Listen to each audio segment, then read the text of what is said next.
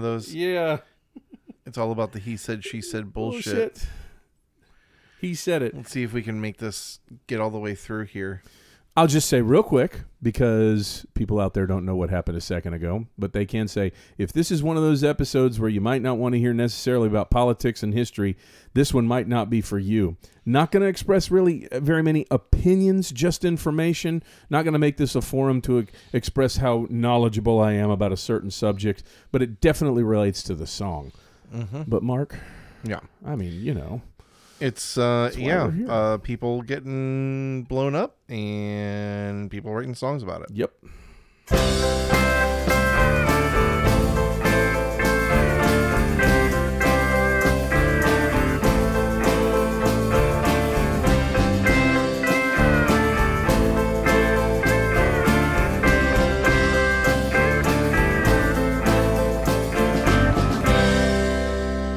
To Lyrics to Go, the podcast where we take a deep dive into lyrics that are questionable at best, but have largely dodged public ridicule until now. I'm Mark and I'm here with Seth. How are you? I'm very good. How are you? Good. Um not I mean there was some ridicule I guess about these About what? about these lyrics. Ridicule by who? Um well, we'll talk about it. Um but I by mean, we're people, jumping right in. we are. Yeah. I mean, should we just jump right in? I, I you know what? Cuz we will be- just we just recorded mere days ago. right, but we're just gonna say real New quick. New episode already edited. you saw the um the Barbie movie. I saw the Oppenheimer movie. Go see the Oppenheimer movie. I think it's pretty damn good. Not that I'm gonna have bad things to say about the uh, the Barbie movie. I just think that there's a little more bearing on the world today. Have you seen the Barbie movie? Oh yes, Okay. yes, it was okay. Yeah, I, I think that um, Not great, but okay. there's a lot of learning to be done through both movies. I'm sure. There, I'm going to see Oppenheimer tomorrow, but I'm sure, um, I you know, it's like the Titanic. I know how it ends. um, uh, it'll be very very Mark, interesting to see the to take the but to do take the you? road. Well, I mean, but do yes you? and no. That's going to be something that you'll see tomorrow. um, yes, uh, but if you're having a, an existential question about the self, go see the Barbie Barbie movie. If you're having an existential question about everything else, the world writ large. go see the uh, the Oppenheimer movie and prepare to be a little bit horrified. um, Yeah. wow, to to choose to do this song. um, at this time. So we are recording uh, on July 29th, um, three days after the unfortunate passing of Sinead O'Connor, um, another uh, Irish singer um, who has stood to make some huge political statements in the past against Catholicism and um, at the time the news that was coming out about rampant child abuse uh, and child rape. Mark, Yeah. in 20, 2020, she had a point. Oh yeah. I mean, yes. She had a point. yes. Yeah. Um, for sure. And uh, you know, there's the famous. I don't know if you ever seen the video of Kris Kristofferson coming out to talk to her and talk her through being booed in New York City. um, Yeah. because she was just seen as so wildly um, hated because of her political stance um, against you know people that were Catholic and did not like what she had done on Saturday Night Live. Um, and she dealt very publicly with mental health issues and with a bunch of other stuff. And well, her son killed himself. and yeah, Yeah. I mean, even before that, I mean, she had mental issues and talked about them yeah. talked about shaving her head specifically so she wouldn't be raped. Um, talked about how you know she was, you know, her label tried to force her into, um, you know, putting you know growing her hair out and putting on a skirt and sexualizing herself, and her saying that she comes from you know a breed of singer who um, was politically minded and had something to say and didn't want to sell herself. And um, I, I think that we see a lot of that uh, with Dolores O'Riordan, who likewise passed away um, a, f- a number of years ago now. So it, it's it's wild that we're going to be talking about so much Irish stuff, and we lose another um, very vocal singer who also had to do a lot of fighting. Another woman that had to do a lot of fighting, probably in part um, because she's a woman and people thought they could just kind of box her in. tell you what's what yeah. um, and fought hard against it. Um, so we are talking about Zombie by the Cranberries. Uh, released in 1994 off of the album No Need to Argue, their second studio album. Their first album had generated quite a bit of success for them, A great record. and they did a lot of touring in which they wrote this song and started working on it. And um, If you know- everyone else is doing it, why can't we? Yes, the name of their first album, um, which is an awesome album name. No Need to Argue is also a great album name. Yeah. Um, they wrote this song originally titled "In in in My Head" or "In Your Head." In Your I'm Head. sorry. Uh, originally wrote the song and titled it "In Your Head," and as they worked on it, she basically kept saying it needs to be louder, it needs to be harder.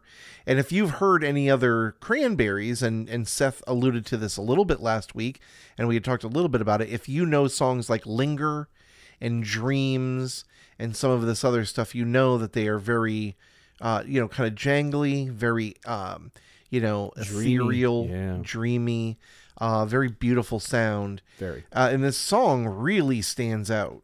Um, a lot of people consider it their foray into grunge music uh, because it was released in '94, the same year that um, In utero. yes, In Utero came out, and the same year that Kurt Cobain killed himself. Uh, so a very heavy time in music, and a very heavy time looking back at the '90s, um, just kind of in general with wars going on overseas and us just kind of waltzing into places and uh, doing what whatever we wanted, and then um, and then this, um, the end of the troubles. Uh, now, I'll be honest with you, I know a little bit about the troubles. I know the the general idea, and this song is about something a little bit more pinpointed, a little bit more specific. Seth, you are of proud Irish origin.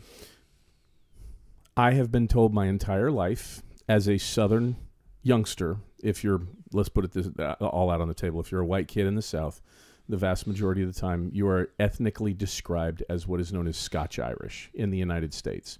Um, that would, for someone overseas, they would understand that to be someone whose uh, ancestry is from an area called Ulster in Northern Ireland. And I had been told that, just like everyone else I know, uh, that I grew up with that I was Scotch Irish from a very young age. They don't even know that term over there. They refer to refer to them as Ulster Scots, uh, meaning they're from the province of Northern Ireland. like Ireland. five or six counties, right? Or five it's or six, six counties. six Ulster is nine counties. Uh, uh, uh, Northern Ireland is six counties that make up the province of Northern Ireland that is not part of the United Kingdom. The United Kingdom is Wales, Scotland, and England. It is the United Kingdom and Northern Ireland. It is a province on its own. It is a British protectorate. It is technically part of Great Britain. Um, I came back many years later and we started doing genealogical research. And I do have one strong portion of my family that does come from uh, County Down in Northern Ireland. But if you were to describe the majority of what my family is from both sides, it would overwhelmingly be English. Um, come to that realization about six or seven years ago when I started doing genealogical research. Oof. Yeah, exactly. I've been told it my whole life. Oh, you're Irish. And when I was over there, I spent. Uh, I got to uh, Ireland, Northern Ireland, specifically what she is singing about, this area in 1995. I was there uh, in 1995, and just a few months before I had gotten there, the IRA had signed or had said that they were putting into effect uh, a cessation of all military operations, and people were partying in the street when I got there. I got there one month or about three weeks after uh, a very, very historic uh, visit by Bill Clinton, where he went and spoke in front of Belfast City Hall, and he very much inspired them. They fell in love with him there, both sides. And when I got there, it was a perfect time to show up as an American because nobody really visited. They never really saw Americans before uh, Bill Clinton got there, and I did. And they were very man. I was I felt like a celebrity when I got there. They just treated me beyond good, beyond well. I was very well treated, uh, even though at the time I very much looked like a metalhead from South Florida. With, red hair, though. long red hair, boots and denim, and they were like, "Well, we thought they'd look a little better." um, but uh, but I made a lot of friends that I still have to this very day. Um, uh, hopefully Neil and Gary will be, and Jenny and Claire and maybe even Mark will be listening to this. Uh, shout out to my buddies in Belfast and Northern Ireland and Comber and East Belfast. Wonderful, wonderful people, great people. Um, I'm going to give a very quick summation of what she is singing about and how it started. I'm going to do my best to rip through this as quickly as possible. Hopefully, it will give you some context as you start to learn about the song. Ireland, hundreds of years ago, had been colonized by England, uh, and it remained that way all the way up through the 18th century. There were a series of wars and uh, and things that took place. Um, definitively, the British took over in 1690 with a series of battles that took place in the northern portions, not specifically in Ulster, but in the northern portions of Ulster, uh, culminating in a thing called the Battle of the Boyne. King Billy took over, and we got uh, William and Mary. They became they put in a parliamentary system when he became uh, king. Blah blah blah this guy named Cromwell started a thing called the Plantation of Ireland. Just before that, he moved people from lowland Scotland and northern England into Ulster, and that set up a very British footprint in Northern Ireland that stayed to this day. It's still there.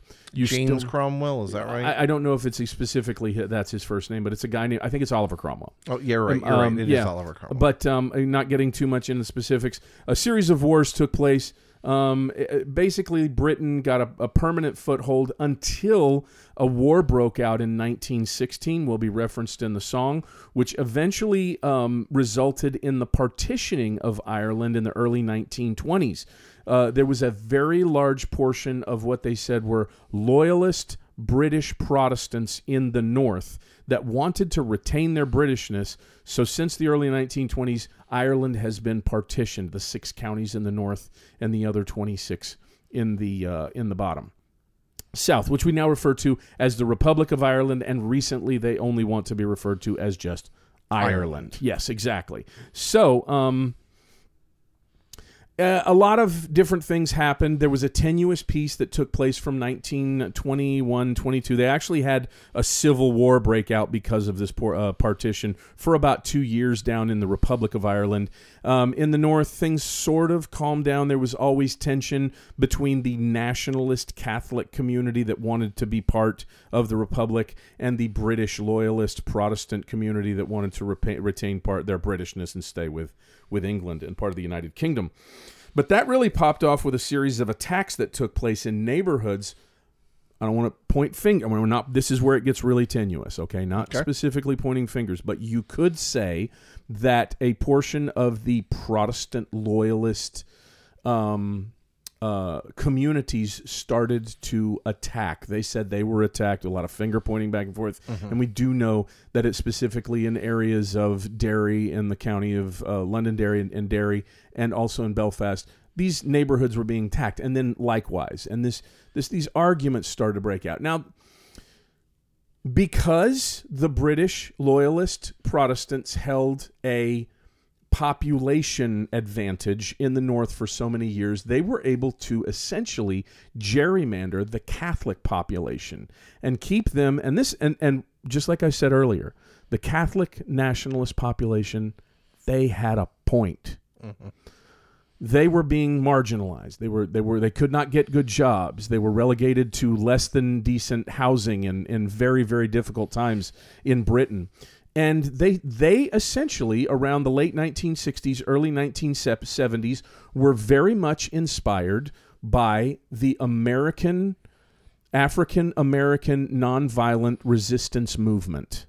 And they used it to great great effect. They had marches and they worked very well. It got the attention of the world.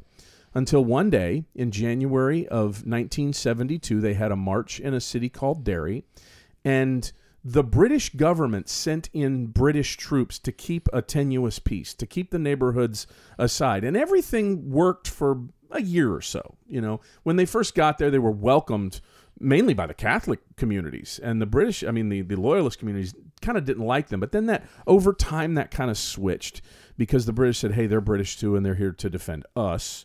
Like it just just the way things evolve. Right. And then um, this march took place in January of 1972, and uh, he sheds he said she said. Some people said the British troops said somebody started firing at us. Um, the marchers said They started firing on us from out of nowhere. It has been determined through investigations that there has been no conclusive proof that the British troops were fired on many years later. What we do know is on that day, something like, I don't, I don't know the exact number, something like 9, 12, 13 people died. We're just This is sort of like the shot heard round heard E- round ex- the world exactly. in the American Revolutionary War, where you had a row of people and a row of people, and someone shot. And this kicked off a 30 year struggle known as the Troubles. Now, this is where it gets real shitty. They had a point. Like nothing else here has been shitty. Yeah, this is where it gets shitty on a personal level to us. It just real quick to give you a little bit of a break. You know, I was trying to Yeah, look up a little bit of information, but Ireland's been fucking kicked around, man. they have. There's no doubt.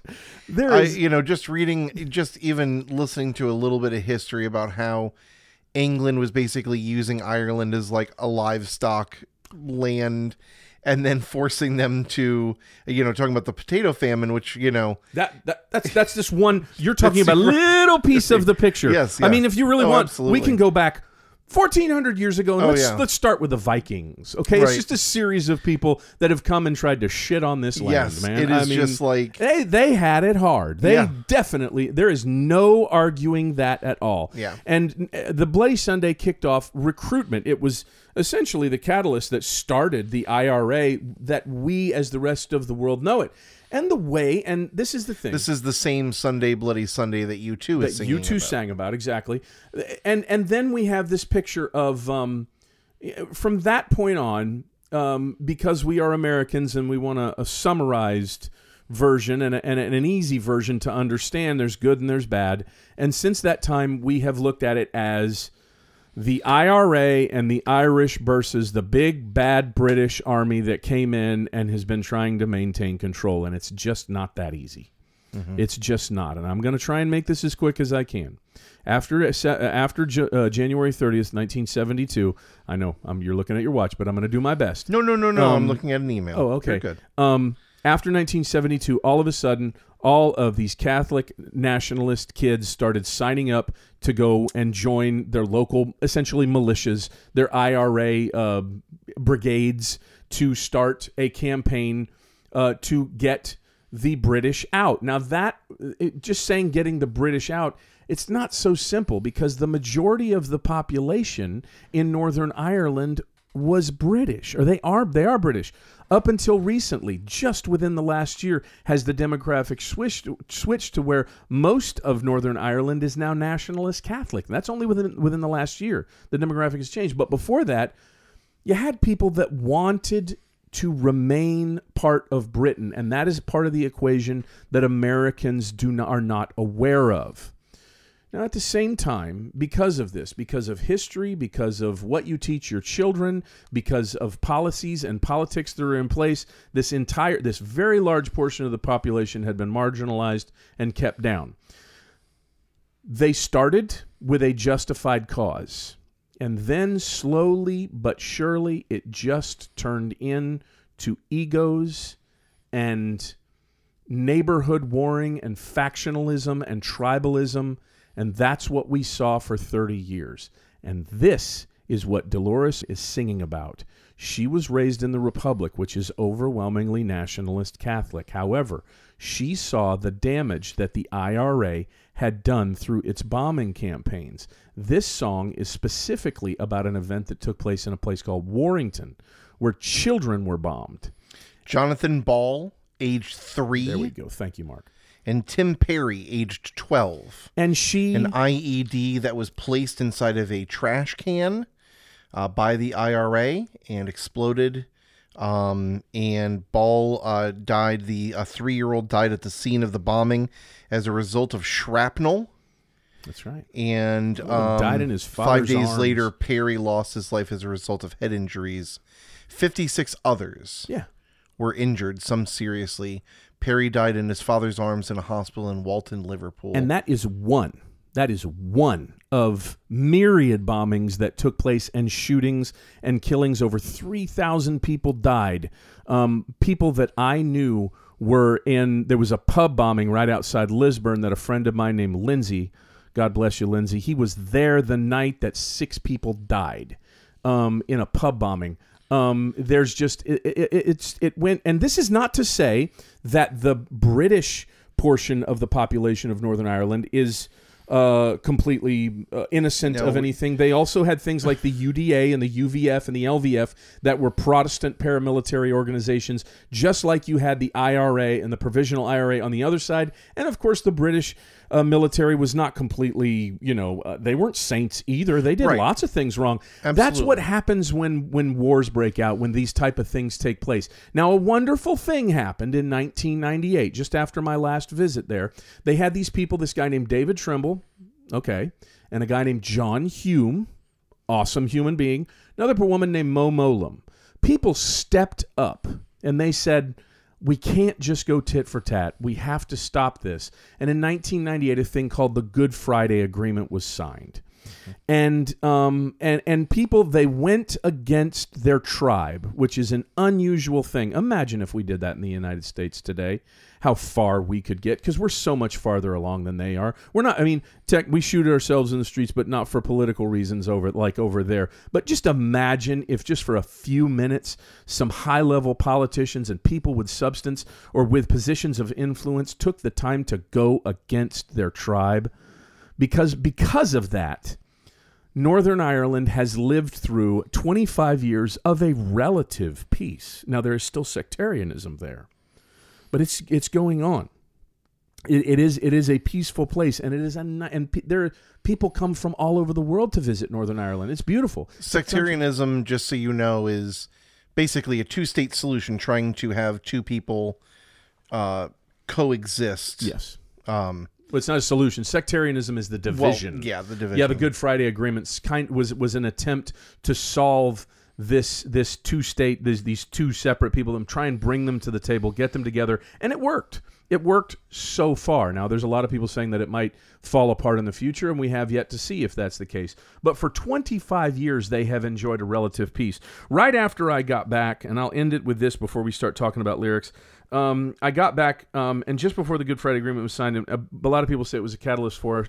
Um, there was this thing called the Omagh bombing, where over 25 people, I, I'm not, once again, I'm not exact on the numbers. I think it was 28, 27, 28, 29, a lot of people died just going shopping on a weekday for nothing. And For absolutely nothing. Jonathan people Ball and Tim sick. Parry were going to buy Mother's Day cards. There you go. And that was it, there you have the Northern Ireland, the Irish Troubles experience. A lot of fucking people that didn't have anything to do with the bullshit dragged into the bullshit. Right. And that's what this song is about. And you can only imagine that. Um, we I just watched. Uh, I think I, I don't. know, I can't remember. We talked about it. I had some friends over, and uh, we watched uh, The Usual Suspects. Uh, Keyser Söze. spoiler alert: if you've never seen it, there's this tale that's told by Verbal Kint that he had heard about Keyser Söze about how the Hungarian mob came into his house and raped his wife and grabbed his kids and waited for him to come home to let them know that they meant business, to let him know that they meant business. And he gets there and they slit one of the kids' throats. And, uh, you know, they say, This is wh- how much business we mean. You know, you need to let us have control over this area. And so Keyser Söze shoots his kids and shoots his wife and then kills all of them and leaves one guy to run back and say, basically, let others know how serious I am and that I'm willing to kill my own family. And you can't help but wonder that, you know, some of this, though this is not like a tit for tat thing here, that some of this is, this is how far we're willing to go to show you how serious we are about our cause. And by not letting us win, you are partially responsible for some of this. It's, you can't help but have that feeling. I, I believe that a portion of that existed. I believe that uh, I, um, personally, I think that a lot of the military action taken by both sides was ego and Yeah, yeah. tribalism. It's you know look there's how a bunch of it- there's a bunch of a lot of stuff. It kind of plays into that. You know, look how big and bad I can be, and look at the links that I'm willing to go. You know, there there is that that's um that's a big big part of it. If you want to know anything more about it, go out and uh, and and read about it. It's it's uh, an amazing thing that happened, and it's amazing that they were able to come to the table and go across. There's a great movie involving two guys, one called uh, Martin McGuinness, another one named Ian Paisley. It's a movie about how they were coerced to the table by some people within the British government. It's a fan. I don't remember the name of it, but it's really good. There are songs written about these things. Um, you can go out and listen to. There are sectarian songs that, even if you don't like the sectarianism, that I think are kind of fun and good songs. Um, and then there are songs that that express the the uh, the pain that people in Ireland have gone through throughout the years. One of them being, uh, if you want to listen to it, it's by the Po. It's not by the Pogues. It's a, uh, the best version is by the Pogues. Um, it's called Kitty. Uh, it's sung by Dolores O'Riordan, and uh, on one version, and the other one is uh, Shane MacGowan. A It's fantastic. actually the song. presidency of the United States of America does Kitty. I realize that. There's a really there's a song, there's an Irish nationalist song about, you know, fighting. It's called Johnston's Motor Car. It's really kind of the, the, the subject matter is, uh, you know, you don't want to really get into it, but it's a, a good song. And there is a fantastic song that I think beautifully expresses the Irish experience over the last thousand years called Fields of Athenry. Go check out that song. It is a beautiful, beautiful song. Definitely worth listening to if you don't know anything about it. Mark, the Yeah. Cranberries. the cranberries. Um, yeah, real quick, I just want to mention a couple of things. Um, I mean, we can kind of get into the history of the cranberries. I, I honestly don't have a whole whole lot about the history of them, though I probably should. I mean, we talked a little bit about them having an album right before this, and them doing this, and we'll talk a little bit more about that. Let, that. us give them a little bit of a formed in 1989 in Limerick, Ireland. This Mm-hmm. is a place with a very, very deep accent. if you've ever been there, they had super deep accents. Um, was a bun- was a couple of brothers. Um, a guy named uh, originally Niall Quinn, another one named Noel Hogan, Hogan uh, bassist named Mike Hogan, drummer Fergal Lawler. And uh, one day when they were recording, this little girl showed up on a scooter, and uh, she and they thought that she was very small what what's the word that I'm looking for here tiny Timid? timid and she stepped forward to a microphone and they heard this beautiful lilting gorgeous voice that I uh, could not agree with them more is she's got a gorgeous voice Absolutely. um, and uh, and it was off to the races from there How Now- lucky! How now- fortuitous! that yeah that apparently she just showed up you know to a to a rehearsal and um yeah and they went off and and not long after that recorded um everyone else is doing it so i can't we's got linger is kind of was their exposition to the world um uh dreams which is an incredibly beautiful song.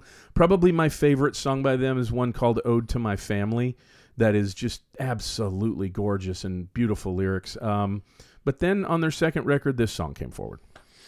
Um, a couple of weeks after the song was released, uh, on August 31st, 1994, the IRA declared a ceasefire after 25 years of conflict, though the troubles didn't end, like Seth mentioned, until 1998. Um, leading some critics of the Cranberries to wonder if the IRA was willing to call a truce to make sure the group didn't release any more songs about them. Uh, which is, you know, kind of funny i suppose yeah, I I don't see don't the IRA know. just being like, look, we we're willing to deal with kids getting killed, but uh, well I don't know about having a number one hit. Stranger things have happened, but you know, This song reached number one on the charts of Australia, Belgium, Denmark, France, Germany, and Ireland, as well as on the U.S. Billboard Modern Rock Tracks chart. Voted by Australian radio Triple J listeners as number one on the 1994 Triple J Hottest 100 chart. Um, it also won Best Song at the 1995 MTV Europe Music Awards. Um, people are people are nuts about this fucking song, and with good reason. Do you have? eh, What are your initial feelings on the song? I know you're going to get into it later, but Well, I mean, there's two ways for me to look at the song. the song as far as I mean, the song leans heavily on dynamics. Yes. It has got a loud, uh, quiet, loud thing going on back and forth, and her vocals. I mean, they hang their hat on those things.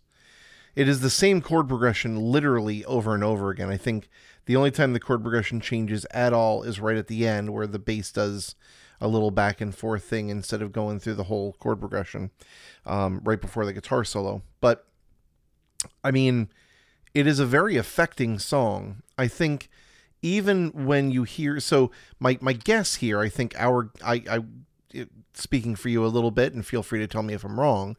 Our guess here is that people don't know people know that the song is about something to do with war, but maybe did not know all of what you just told them, and specifically that the song was written um, by Dolores O'Riordan specifically about the Warrington bombings and about those two children that were killed, um, and you know killed in England um, by the IRA. Um, just you know some more tit for tat. The bombs affected the whole forth. British Isles, Yeah. Ireland and England. There was a lot. when all was said and done, um, 3,500 people died and thousand more, thousands more were injured in the troubles. Um, the uh, during the campaign, Republican and Unionist paramilitaries, as well as the British Army, killed thousands of people during this time. Over 10,000 bomb attacks were perpetrated by paramilitary groups in Ireland and England.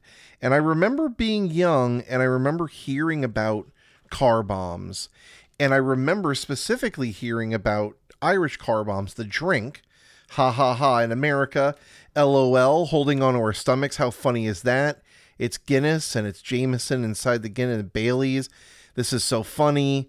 It's an Irish car bomb um, without people realizing uh, what that meant. Mm-hmm. Um, and uh, I think that there was largely a um, ignorance to what was going on in Ireland and England at that time. I heard recently, in quotation marks, a joke from the from Ireland that uh, an Irish car bomb, by the way, in the United States is Bailey's in a Guinness. Okay, it's Bailey's again. That's I what thought it there is. was I thought there was Jameson too, but No, or it could be Jameson. I'm Who sorry. knows? Yeah, yeah, something like Jameson. that. but um, but in the Un- uh, but they say they make a joke about it that it's not referred to as an Irish car bomb over there. Over there, it's referred to as a twin towers. Haha, you know, you get it. oh, I get it. Yeah, I mean, We deserve it. Deserved, yeah. I don't know who is the person who came up with the name. I'm sure you know you can kind of go back or whatever. Um, but uh, yeah, I mean, this is a response of Dolores O'Riordan on tour, writing more live stuff, writing more of her feelings, being on the road, uh, not just being you know cooped up in Limerick where you're nice and safe. Um, as safe as you can be Sort of. the time, um, but being out on the road and and you know seeing the stuff that they say they see and she said this song came to her very very fast she quote had a feeling that she had to write a song that reflected upon the event uh, once she had heard about it she wrote the song on acoustic bring it uh, to band practice had them go through uh, you know do it through electric guitar and then uh, was quote this is from the wikipedia adamant that she wanted more distortion pedals on the guitars and asked for more strength than usual in drumming um, and you know, O'Riordan said in 2017, a couple years before she passed, that it was the most aggressive song that they had written. Uh, and like I mentioned, I mean, a lot of people th- saw it as kind of their foray into grunge, though it had, you know, this is a song that sounded angry because it was actually angry. Yeah. It wasn't, um, it wasn't, you know, uh, existentialism or whatever the other things that uh, or apathy that the other um, you know white guys from Seattle were dealing Oh with. Oh yeah, yeah. This good was point. This was real deal shit. Look at look at what came out that year. Yeah. I mean, you had you had in utero, Mm-hmm. you had um, you had oh, a Tuesday night music club. Uh. You had jagged little pill, which was you know essentially a giant, in my opinion, somewhat. Even though I like the record, a whine fest. Mm-hmm. You know, I mean, but then Superunknown, maybe. I think so. Yeah, uh, Vitalogy. No, that was ninety five. Verses, maybe. Ver- well, yeah, maybe verses, yeah. But still, and then you had something that was extremely fucking real. I mean, very, very real. Yeah, yeah, And when I were I was working at a, a record store in Fort Myers, and I do remember this was one of the big ones. This you ought to know, and this when people came in and asked for all I want to do, you all you want to know, and this freaking song on single all day long, every fucking day. It was huge. yeah, yeah. Um, so that you know, now we'll we'll kind of go through the lyrics under that scope. Um, I have a couple of things highlighted here, and I'm going to do my best to kind of jump back and forth. Please. um, about some of the lyrics in particular and what Dolores O'Riordan has said um, that they mean. Um, so, you know, we start with uh, this guitar with this kind of chorus effect on it. Uh, the drums come in and everybody's just kind of plodding along. Um, I, I will say, kind of while we're playing a little bit of music right here, I did, we've mentioned, we've talked before that I used to do a live band karaoke. We are talking a little bit about it before the hitting record. And there was always a woman who wanted to do zombie. I think there was maybe one night out of all the, you know, dozens of nights that we did live band karaoke, there's maybe one night where someone didn't choose zombie. Um, and it's a great song to sing, but it's so heavy. Heavy ass. It's so fucking heavy, and I don't think that people just really know how heavy it is. Another head hangs lowly. Child is slowly taken. And the violence caused such silence. Who are we mistaken? But you see, it's not me. It's not my family. In your head, in your head, they are fighting.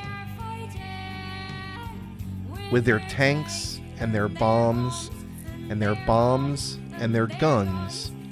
In your head, in your head, they are crying. There's so many songs that we do that I sit here and I question and I'm wondering what's going on. As you know, as much as I read the lyrics and I try to be prepared ahead of time, and I wonder what the person is probably thinking when they're writing. And in this one, this is not me bragging. As a matter of fact, it's kind of sad. I know exactly what the fuck is going on mm-hmm. with just about everything, and especially when it comes to that pre chorus, the first lines to it. But we're going to go back to the first one. Another head hangs lowly, child is slowly taken. Now, I do want to just check. I have not yet, but I want to check. Um, but it just says in Genius. This song is about the internal war of Northern Ireland, people that want to stay part of the UK. We've already been through all that. In particular, the song was written after two boys were killed in an IRA bomb. So I'm glad to see that the people on um, on Genius uh, did their did their research, did, did looked into it, and are writing the right things. At the very end, it says that in this line, the death of children is acknowledged. Both sides are losing a loved one um, to the decades long conflict, and that's that's correct. Yeah, I A little think simple, but correct. I think some there. I think there's just something about Dolores O'Riordan, who was born in Ireland proper, uh, condemning the IRA, like a bombing that the IRA had instigated, that carries a very, very heavy, it carries weight. Heavy thing. She is going against the tribe. yeah. That's what's happening, and it's important. There were a lot of bombs going off in London, and I remember this one time a child was killed when a bomb was put in a rubbish bin. That's why there's that line in the song A child is slowly taken. We were on a tour bus, and I was near the location where it happened, so it really struck me hard. I was quite young, but I remember being devastated about the innocent children being pulled into that kind of thing. So I suppose that's why I was saying, it's not me. That even though I'm Irish, it wasn't me. I didn't do it. Because being Irish, it was quite hard, especially in the UK, when there was so much tension. I think there's more to that. It's not me. It's not my family. I think there's more to that, uh, and and I think it's I think that's an expression of for so many years. Um, nationalist families had watched children get killed, and you have to be quiet. You have to be quiet because it's your job. They're fighting a war, and um, you don't want to say things that are going to up, or, uh, you know, upset people. And it's kind of like pointing out the denial of people. You can see it's not my family. It's not me. This guilt does not reside with me. Particularly offended that terrorists claimed to have carried out these acts in the name of Ireland, O'Riordan asserted. The IRA are not me. I'm not the IRA. The cranberries are not the IRA. My family are not. When it says in the song, it's not me, it's not my family, that's what I'm saying. It's not Ireland, it's some idiots living in the past. I I- think she's uh, uh, listen. She might be making that. That's a very very, uh, and I believe her explanation. I don't deny. I don't deny it. I, I don't deny that that is her explanation. I believe that there's more that can be taken from it that she might not have even realized. That's definitely true. Yeah. I think, you know, that's why most uh, singers have that it's open to interpretation Yeah. uh, clause because, you know, you write something and you have something in mind, but you also don't want to rob someone someone of something that, you know, that certain words can speak to them. Um, because the second line of the sec of the pre-chorus does in your head in your head they are fighting these everyone even the ones that are not directly involved in the bombing even you're complicit in your silence it's in your head See, so what I take from that is it's not me and it's not my family doing this. It's in your head that my family and I are fighting and we are not. you think so That's I mean that's what I get from i mean you can that's that's we can't ask Dolores now. entirely plausible um, I like to think of it as you know you know that this conflict is going on in your head, and we're all going to have to address it. That's Yeah. what I get from it, and uh, and I mean, cheers to both interpretations, really. Yeah, absolutely. Um uh this line uh, so when we're talking about the with the tank with their tanks and their bombs and their bombs and their guns. I will say uh, it always bothered me that she said bombs twice. Yeah, I guess if we're going to like shit on a song that's about a horrific event, I was going to do it at the Um, end, Mark. I'll, I'll go ahead and mention that. Though I will say it is interesting. I did see in the Genius annotation, this line is also very similar to the line we had guns and drums and drums and guns, hurroo hurroo, in the anti-war song Johnny I Hardly Knew Ya. The song has been covered by several Irish bands. So uh, it is very interesting to me that they do repeat. Um, we had guns and drums and drums and guns, and this line is with their tanks and their bombs and their bombs and their guns. Um, could very well be a uh, a reference to that. could be, it, or it could be another inadvertent. And how much inadvertent shit is going on in this song that's just about damn near perfect. Well, with 12,000, 10,000 or 12,000 bombs released over 30 Oh. years or so, Yeah. I guess if there's anything that you're going to say twice, bombs may as well be it. Because holy shit, that's a lot of fucking bombs. when I went to Belfast, Mark, I flew in from uh, Gatwick, and it was 1994, the first time that I went over, and it was the perfect Irish day to fly into Belfast, Belfast City Airport, now called George Best International. Um, I flew over the top, and there was a woman sitting next to me, and she said, "Oh, there it is." And we came down through the clouds, and it was gray, gray. It's a gray. I mean, it was so gray. Looked like very, very Victorian. And when I looked down, and the woman looked, the woman on the plane next to me looked down, and she was like, "Oh, there's where they bombed the chip shop, and there's where they bombed this, and there's where they." And she just pointed out bomb sites, and you could see them from the air. Jesus. You could see them. It looked like World War II down there, man. So then we get the chorus, and the chorus, uh, pretty basic. In your head, in your head, zombie, zombie, zombie. What's in your head? In your head, zombie, zombie, zombie. Uh, and a little yodeling action going in there. Yeah, we'll talk about all these things at the end. I think. So one thing that I thought was kind of interesting while I was doing a little bit of reading um, regarding this song, um, this I came across in the Wikipedia article. O'Riordan, uh, um, yeah, uh, O'Riordan never revealed the origin of the zombie reference in the lyrics, a concept which admits a personal interpretation of its meaning. However, there was a divergence of opinion among writers on the subject. Ed Power formulated his own hypothesis saying that the word zombie was a commentary on how blindly cleaving to centuries old prejudices can reduce one's capacity for independent thought.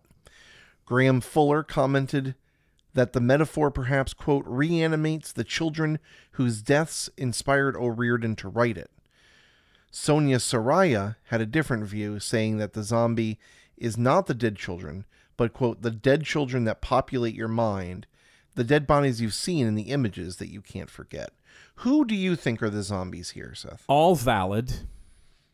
Um, I like that first interpretation the best. I think. Um, I think it's you know I, you know I, I, so much. Part of what makes this a good song is that so much of it I do believe was inadvertent. It, and it, and it just came out that way. It it totally it it, it really really did. Um, as far as um, a commentary on blindly clinging to centuries old prejudices. Well, well dude, I, I saw that firsthand. I saw that absolutely 100% firsthand. The family that I stayed with um, there was um, Protestant. And when I first got there, they were just getting to the beginning of stepping out of a 30 year trouble. And when I got there, uh, they sat me down and they said, well, one thing I called them Irish, and they were they said we're British, you know, and they, they kind of made sure that I knew that, and I and I learned a lot. I learned a Right. lot right from the get go, and it, the place just absolutely fascinated me because one, it, it looked like you know where a war had taken place for the most part, and it was gray and it was dingy, and everyone there was so damn happy. They were just the happiest damn people that I'd ever seen. Yeah. I couldn't believe it, and um, and I just and I wondered as I walked around in those first few days there, like, why is, why, where, how did a, how did this take place here? And the family that I was staying with in East uh, East Belfast in a place called Dundonald, I'll never forget. There was a, a gentleman came in one day to work on their phone, and uh, and they and the guy came in and they had a wonderful conversation with the guy. He was really nice, and Right. they started talking about where a pub was and where they had visited before, and they were very kind. And I listened to them make jokes back and forth, and they're the it's a it's a province of natural born comedians, man. And when the guy left, the the kids came out of the back and went, "Dad, is the Fenian gone?" Meaning it's a derogatory term. I was like, for one, how do you know? I didn't. He he just looked like just anybody else, but the undercurrent was there. You know what I mean? And Mhm. apparently, it's still there.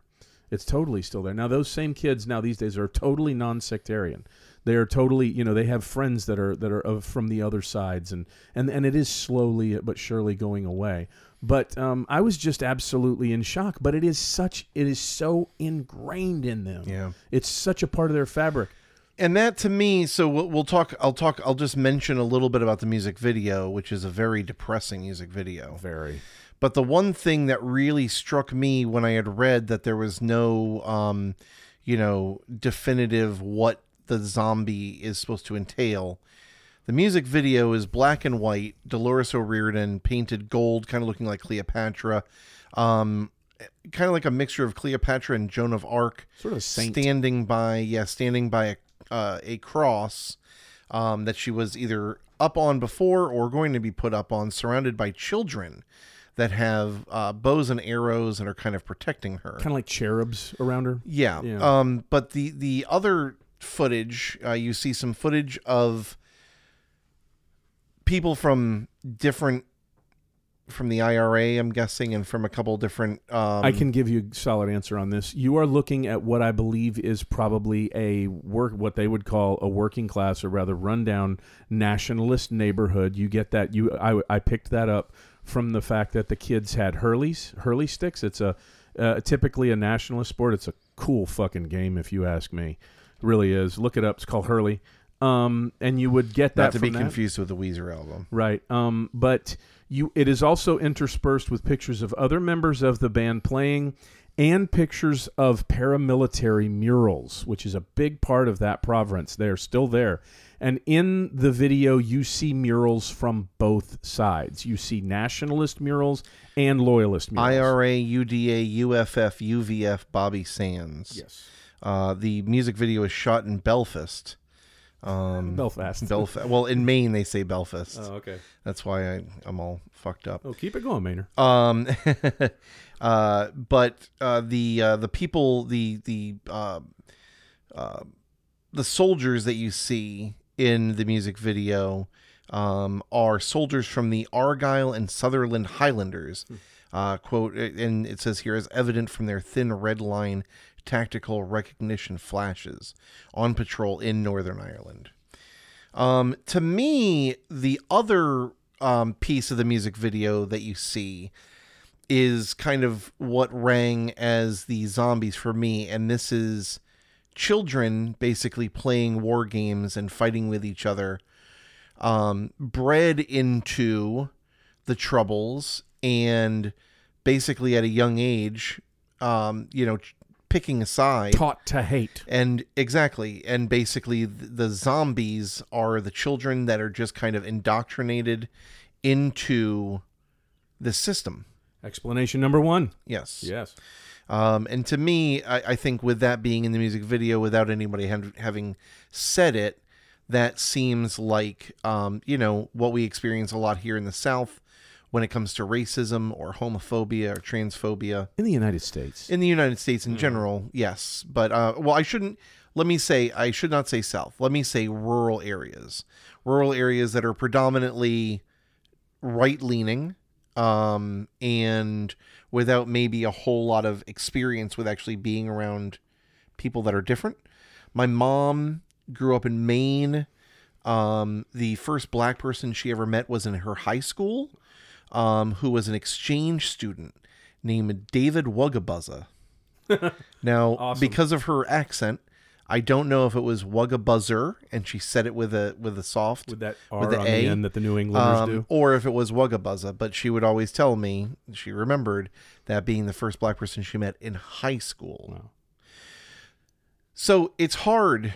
Um, you know, we forget how easy it is to be ignorant on something when you're not around it, especially back then. I'd say now there's a lot less of a a reason for it. Oh, But once your excuses a are being taken away rapidly yeah. these days. Yeah. yeah, because you can talk to literally anybody from any fucking continent These little things in, our hands. two seconds. Yeah. yeah. Um, so it, it's uh, it's very different now than it was. But to me, that is what we're talking about when we uh, when we talk about zombies. Um, What's verse two like? Verse two, uh, you're gonna be shocked to know, is more sadness. um, so we get the second verse after things calm down a little bit. Another mother's breaking heart is taking over. When the violence causes silence, we must be mistaken. It's the same old theme since 1916. In your head, in your head, they're still fighting. With their tanks and their bombs, and their bombs and their guns, in your head, in your head, they are dying.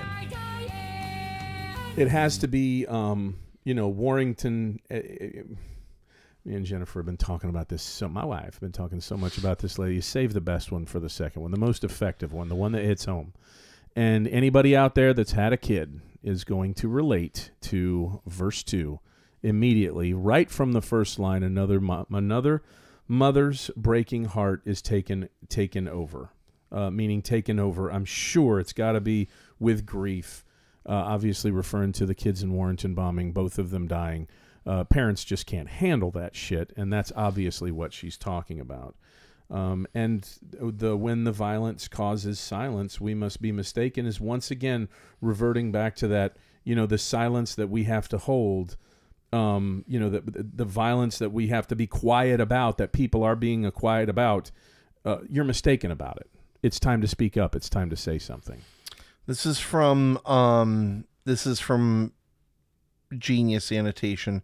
The imagery used here in this verse as well as the music video depict the art theme of a mother's lost, just like Michelangelo's Pieta. This is reinforced through how Dolores dresses in the music video Okay. and how the children are all tied to poles. Well, I gotta look that up. So um, there's there's something to chew on as far as the music video is concerned. Um, I you know this verse speaks for itself. Um, you know I think the the line when the violence causes silence we must be mistaken is so fucking good. I mean Yeah. you know like when when it's when the violence causes people to die you know, silence maybe by a couple different ways. One by, of course, by death and these children being taken from their parents, uh, you know, shopping for Mother's Day cards, but also, um, you know, the ability for the other side to no longer be able to have a voice. Um, something's fucked up. Yep. Something is wrong. Yep. And again, I can't be said enough the fact that Dolores O'Riordan, who was O'Reared in Southern Ireland, thank you, thank you, thank you. The Republic, Mark. yes, the Republic. Um, the fact that she was willing to, you know, put this out and basically say, enough is enough. Yeah. Uh, that's it. Uh, It's it's brave. yes, very and brave. it's the same old theme since 1916. That yeah, now it, there's nothing. There's not going to be a more plain uh, explanation of what's going on here. 1916 was when the Easter Rising started, and that is when the beginning of the. Th- that's technically when the liberation of Ireland started, and there were people at the time that were very upset with the nationalist side because 1916, the Easter Rising that took place, these guys holed up in a library and they fought what were essentially a big giant pack of English killers that had just come back from the continent where they were involved in a war and they knew everything in the world about just mowing people down with no conscience. And uh, they essentially got massacred and slaughtered. And the people on the nationalist side said, Hey, you knew it was coming.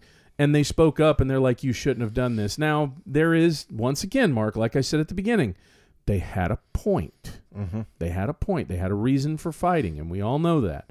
Um, but um, it, it probably was a little easier to step forward and say this is a bad idea, especially seeing this massacre. However, that massacre turned into the catalyst for a wider expansion of the conflict that did, in fact, lead to the uh, Republic of Ireland, or Ireland as it is formed today, even with the partition um, meaning the Northern Irish part and the Republic part. But uh, but that is and uh, it's it's probably the most short sighted in that.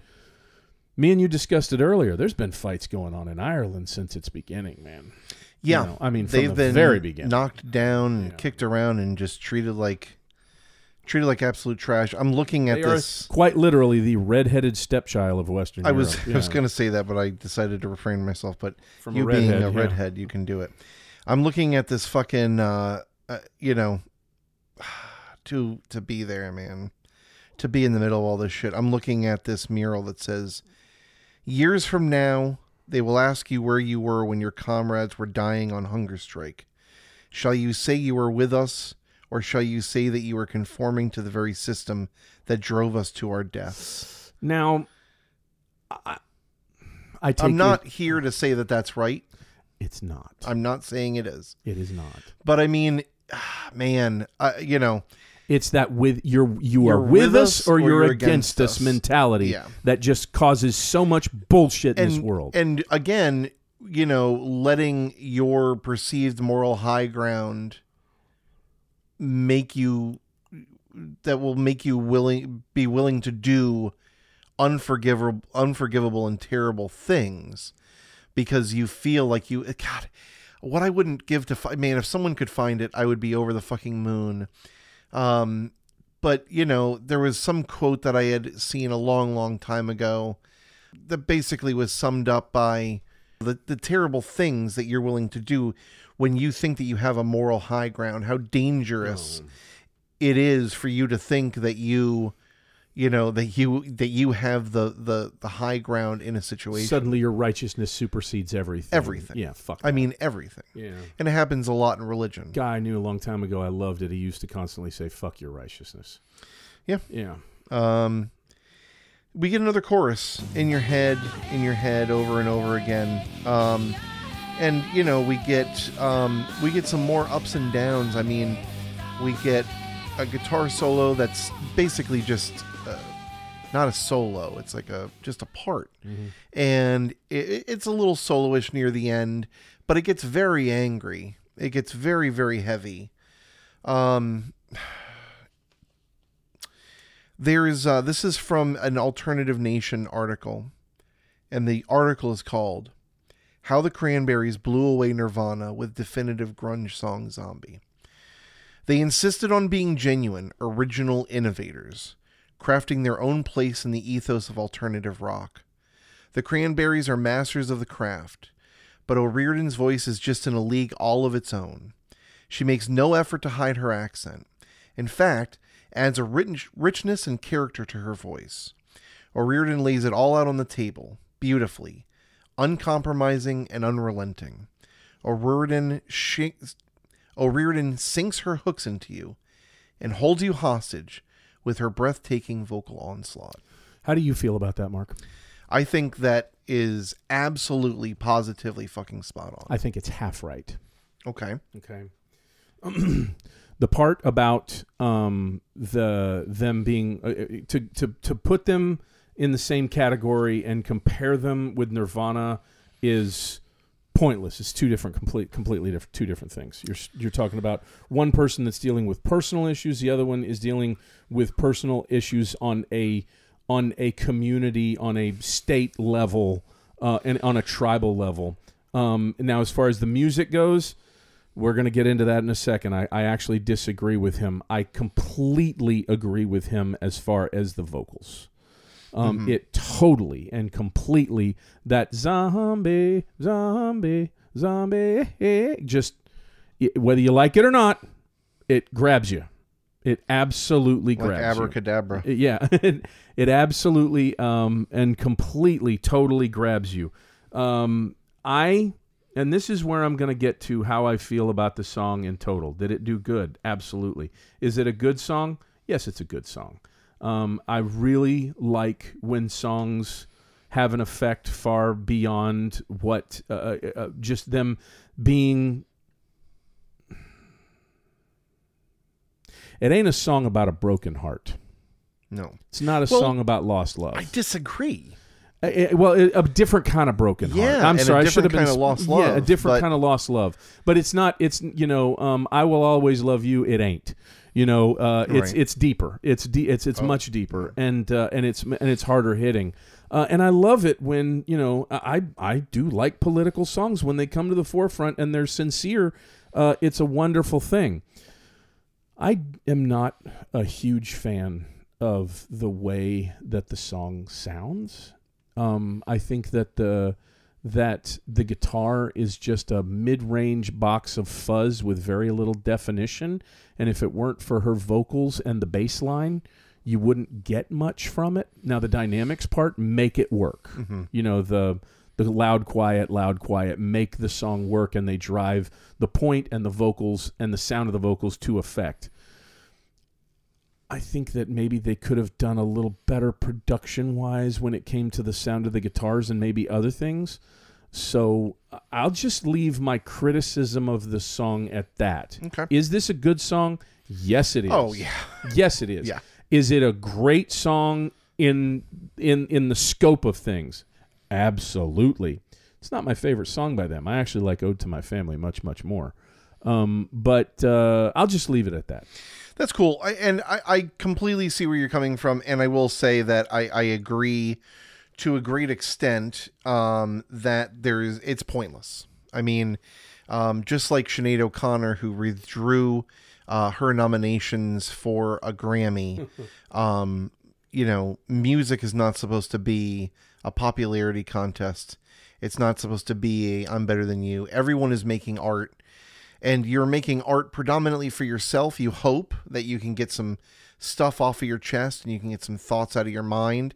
And if other people can relate, then great. If then the it's a question wonderful is- thing. if the question is- however, I'm you, sorry. you've talked for I'm like sorry. 20 minutes. You're right, So you're right. I'm sorry, I'm So at least I know you're getting keyed up. Yeah. I'm sorry. as soon as Ireland comes around. I mean, Ireland and music this are two of your nothing to do favorite with things. Ireland, yeah. Well, yeah, yeah. Um, however, I do want to say that you know, grunge. So I've had this conversation. I think maybe with you, and I know I definitely have with some. When I went to play to Colum- in Colombia, we played a place that was a, a grunge bar. They played you know, they were very, very big on Audioslave, Chris Cornell, basically Audioslave, and uh, and Soundgarden and and other stuff, and it was it was very grunge based. And I always thought it was interesting that there were these grunge bands ranging from Mudhoney to Pearl Jam to Stone Temple Pilots, and these bands sounded so disparate and so so different. It's it's it, you have to ask yourself how are both of these things grunge, and I kind of came to the conclusion with talking with them and talking to some other people that grunge, like punk, was an attitude, was a you know, it was more about, you know, wearing flannel and and a certain kind of like attitude and aesthetic, just like punk. Um, you know, the Minutemen were punk, uh, Talking Heads were punk. Now some of it was new wave, um, but that was still kind of like a an offshoot of punk. Um, and I think that grunge was kind of like that new punk movement. It's what's going on on the radio. You've got Warrant and you've got Poison and you got stuff like this. Um, we don't fit in that. We don't fit in. Yeah, a little coming up here for you. Um, we're doing something different, and there is a feeling behind it and stuff. Um, but it's not necessarily about what the music sounded like. It was just kind of about the aesthetic. Is this song grunge? I mean, it's distorted and it's emotional and it's angry and um I you know, I think that they are not a grunge band, but maybe this is close to being a grunge song. When I think of um Kurt Cobain talking about how uh Smells Like Teen Spirit was just a pic- uh, Pixies ripoff where it was just quiet, loud, quiet. Well, this song is kind of the same exact thing. We've just got, you know, this this roller coaster of loud, quiet, loud, quiet. Um, but man, I the fact that it's coming from somewhere so deep and it is coming from a loss not just of like person your personal strife but the personal strife of you know a country that you're from um, warring with your neighbors, um, you know, the loss of people's children, people's family. Um, ah, man, it's fucking heavy. Very. It's just fucking heavy. And it's, you know, I think you can kind of say, sort of with a smirk on your face, this is as grunge as it gets. I mean, talk about loss and talk about pain. This is it. The quality of her self expression is so fluid and so easy, and at the same time comes across without being a sledgehammer, still retains the qualities of a sledgehammer. Yeah. You know, it's it's so soft and beautiful, and uh, and it hits so hard. And the quality of her art is uh, is is is shown in the in the fluidity. She said she wrote this very quick of her expression. Um, I, I I like everything that uh, you know her. I like uh, what she's done, and it's not just because we're talking about a dead person here. Um, Right. she wrote good songs, and she wrote and she wrote good meaning lyrics that uh, that mean a lot. Some people are just good at expressing themselves. She's one of them. Mark, you're good at expressing yourself. I, you know, I think I am when I'm speaking. I think I can be okay at it. It's tough for me when it comes to lyrics. I've thought of uh, for a long time about trying to write an album where I just kind of get some stuff out of my mind into songs, but lyrics, for some reason, having to put stuff to lyrics, I feel confines me too much, and so I never really did it. I'm never happy with lyrics that I write. Um, I'm a very literal writer as opposed to Mike Cosden, who um, is a very poetic kind of writer and finds clever ways to get his thoughts out. Um, We both of us have one of those in our lives, don't we? we do. Yeah. We do indeed. Actually, I've got a couple. Um, the critical reception, as I mentioned, for this song was just, uh, you know, very, very good. yeah. Uh, one of the defining songs of the alternative rock era. Um, the first uh, Irish band, I believe, to hit 1 billion plays on YouTube uh, with this song. Um, Rebecca Black of the Belfast Telegraph describes Zombie as a quote outraged response to the Warrington bombs, while music reporter Mark Savage wrote that her pain was real, describing it as quote a visceral response to the death of two children. Um, Neil McCormick, uh, music critic, called this their quote fiercest song, an accusatory lam- lament. It grapples with the endless recriminations of the Irish troubles with a slow rolling bass line and thumping mid tempo beat, finding tension between melodic delicacy and introspection in the verses with a keening, wailing chorus charged with distorted, grungy guitars. That bass line is everything in this song. it is great, isn't it? I mean, the bass tone, Yeah. um, Yes, the bass yes, yes. part, all of that It's stuff. simple, but it works so well. Yeah. On January 16th, January 2018, I'm sorry. On January 16th of 2018, following O'Riordan's death, Colin Parry, the father of IRA victim Tim Parry, thanked O'Riordan for the quote, both majestic and also very real lyrics. Many people have become immune to the pain and suffering that so many people experienced during the armed campaign, he said. To read the words written by an Irish band in such a compelling way was very, very powerful. The Cranberries won Best Song uh, at the MTV Europe Music Awards, beating out Michael Jackson's Seal, The Offspring, and TLC.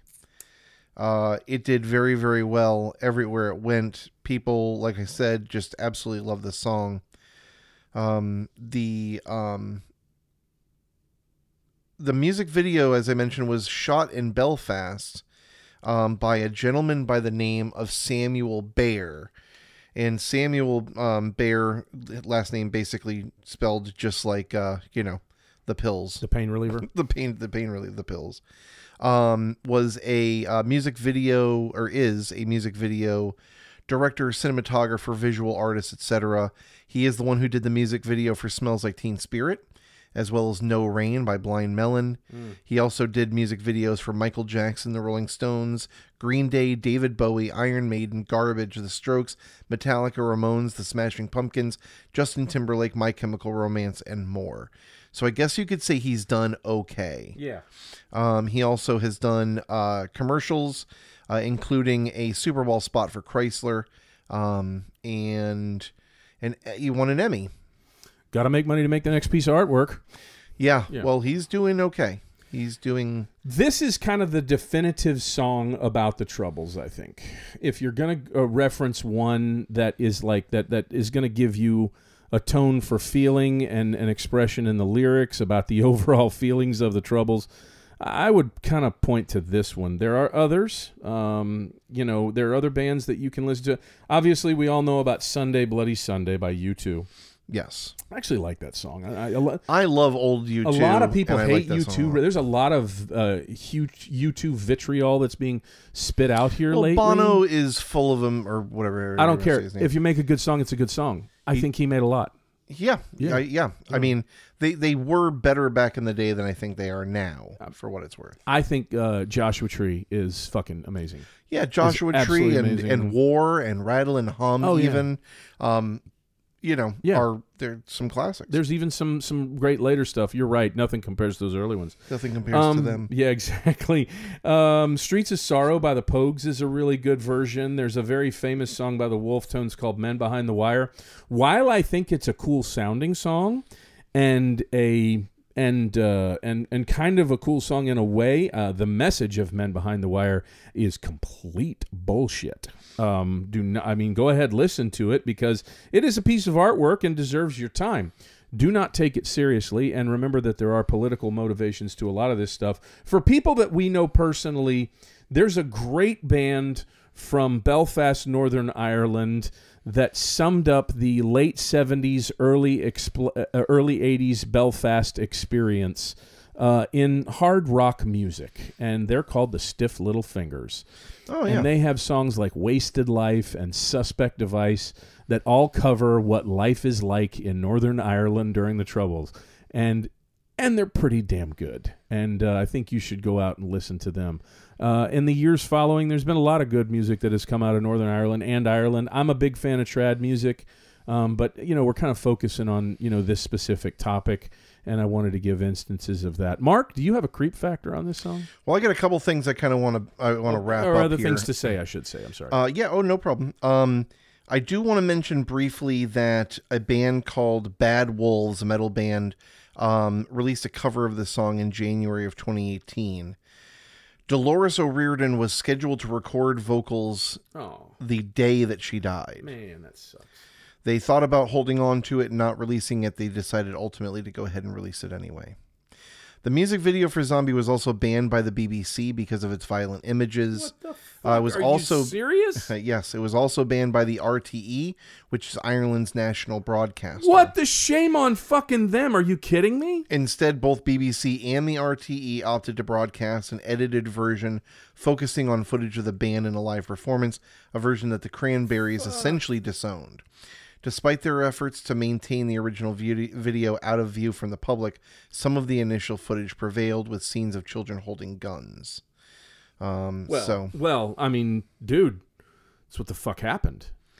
yeah, I mean, yeah, you, absolutely. you need to put that show. I'm sorry you don't like. I'm sorry you don't like the way this little slice of Irish life, British life is served up. People, here's your sanitized fucking version. Yeah, a little bit more of a um of a fine uh point on what I uh, something I said earlier.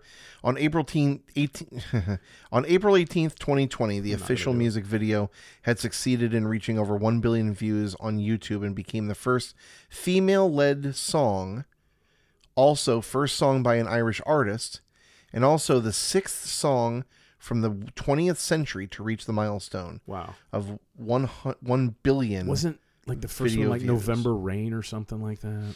I'm not sure. That- a- that I think it was Sweet Child of Mine. That's what it was. that's interesting. First one to reach one billion. Um, and uh, yeah, it was remastered in 4K resolution. Hmm. Hell yeah. Uh, in November 2022, the song was voted as the greatest Irish hit of all time by RTE2 FM listeners in compiling the ultimate Irish playlist for a television special shown Just don't watch on the video. RTE1. Yeah, right. Well, you know, we all uh, we all fuck up, and uh, I'm glad that ultimately they ended up doing the right thing. Um, they also performed this at the 1994 Woodstock a month before it was released. Uh, like I mentioned, they they had played it a whole bunch while on tour. Um, creep factor. They're, I mean, they're. It's not creepy. It's depressing. It's sad. Um, you know, this is one of those cases where you're learning about something that you knew because they said bombs and guns. Maybe that uh, it wasn't about something pleasant, but uh, yeah. And we'll have some more of these. I mean, I think this is kind of like talking about Born in the USA is the closest thing I can think of to a to a something to compare to. For a creep factor, I'm gonna give it a point three. Really? Yeah. I'm gonna go. I'm gonna go all out on this one, kid. Uh, I'm gonna give this my first 0.0. I mean, I might have done that before, but to be honest with you, I'll be. I'll, I'm proudly giving this a 0.0 because uh, overall, do I mean as a song? Do I like the song? Yeah, I like it, but it's not like I think there were things that could have been done. Results wise, is it good for the world? Fuck yeah, Yeah. this is a good. song. You know what? You're right. It This is a is a- 0.0. I don't know why I feel like there's got to be something on there. What did I say? 0.2 or 3? Three, yeah. 0.0. Yeah, I give it a, a, a resounding 0.0. I think that anything that would deter people from listening to this song should be eliminated. Um, I think it should be a reminder, a Yeah. complete reminder. It should be put forward. I think it should be taught in schools. Yeah, Yeah. I, I agree. I couldn't agree more. You want to do a song that's going to have a high creep factor? Are you ready? So through uh through our Facebook we had uh a friend of the podcast um Mr. Spordone Yeah. uh say we should do a song by Wasp. he said, no, his words were, F it, go all in, do wasp. Okay. Yeah. So so, we said So we're doing it. okay and Seth being um the old late 70s early 80s metalhead guy um came to me and said, "Well, there's this one song called Animal, Fuck Like a Beast." and that was somehow released as a single. And so we're going to do it. And when we do it, we're going to have a very very very special guest. Should I say who now? Yes. Uh, we're going to have Doug Davison from Okay. Strip Club Moms, an old, old best friend of Seth. He reached out to, to Doug, and we were Doug is someone we had very, very early on our radar that we wanted to have him on. We knew, we knew we wanted to see what we could do. Um, There and- is there is not a better song that we could have. When I called him and put this forward to him, he went from you know he's got he- he- laid back tones now these days, and just hey man, how's it going? What's going on? Oh yeah, I work today. Blah blah blah. Hey, would you be interested in doing Animal Fuck Like a Beast on my podcast? Are you serious? Really? Really? You want me to do that? Uh, um, Yes. yes. Yes, we do. Yes, we do. Um, and And so he's do he, we Mark shall. described me as like the 70s, 80s metal, and I do know a lot about it. But Doug is We are getting the Stephen Hawking of Wasp fans. I mean, he knows everything yeah about uh, this band. So very very excited to have him and Yeah. go through a very weird, very weird and problematic song. So before next Monday, go ahead and listen to uh, "Animal Fuck Like a Beast" by the hit band Wasp. Um, does that stand for White Anglo-Saxon We are gonna, we got to talk about it next Okay, week. of You- cour- of course, Ma- you're right. Doug's going to tell us. You're you're you're right. You're right. I apologize. It's great. um, it's anything great. you want to add before we? uh, yes, uh, thank you so much, for Mark, for dealing with me going off on this oh, a little bit. It's my pleasure. I really tried to rein it back. I whenever I I'm, the tour guide in me says inform them, educate them, let them learn, especially when it's something that I care about, and I do care about this topic. Of course. And I appreciate you guys dealing with me going which is off why one of the reasons I wanted to do it because I knew it was something that was near and dear to your heart. It was Mm-hmm. something that you knew a lot about, and um, that we could educate people on what the what this song is actually about. And you, I think, did a great job of giving a succinct history. yes, the thank you. troubles and the history of Ireland, I think, are something that everyone could do a lot of learning on. It is very, very interesting, It's part of America. and it's yeah, It I- is. It is very, very interesting. Yeah. Thank you so much for uh, dealing with that. Um, thank you so much. If you enjoy this show and you enjoy what we've talked about, please go on the Facebook and the Instagram pages and let us know what you think. And please go out there and tell a whole group of your friends the next time that you're having your beautiful little cocktail soiree at your home. Hey, I know these two guys that talk about lyrics to songs, and you should listen to them too because we all get together and it enriches our lives. Let them know. Please come out, uh, um, listen to us. Mark? Seth, thank you guys so much for listening. Uh, episode 137, I think this 137, is. Um, so we are one away from 138, uh, which is, we should have done the Misfits, but, uh, you know. We should have had Doug on for that one. Yeah. Uh, thank you guys so much for listening. Uh, and we will be back next Monday with Wasp doing Animal. Fuck like a beast on the next episode of Lyrics to Go.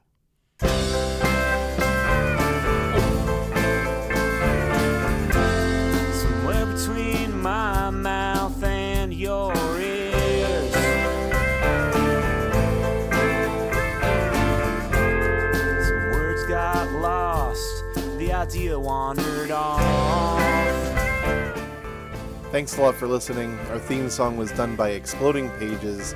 If you have any questions, comments, or ideas for songs or lyrics, you can send them to uh, lyrics to go pod at gmail.com. We'll be back here next week.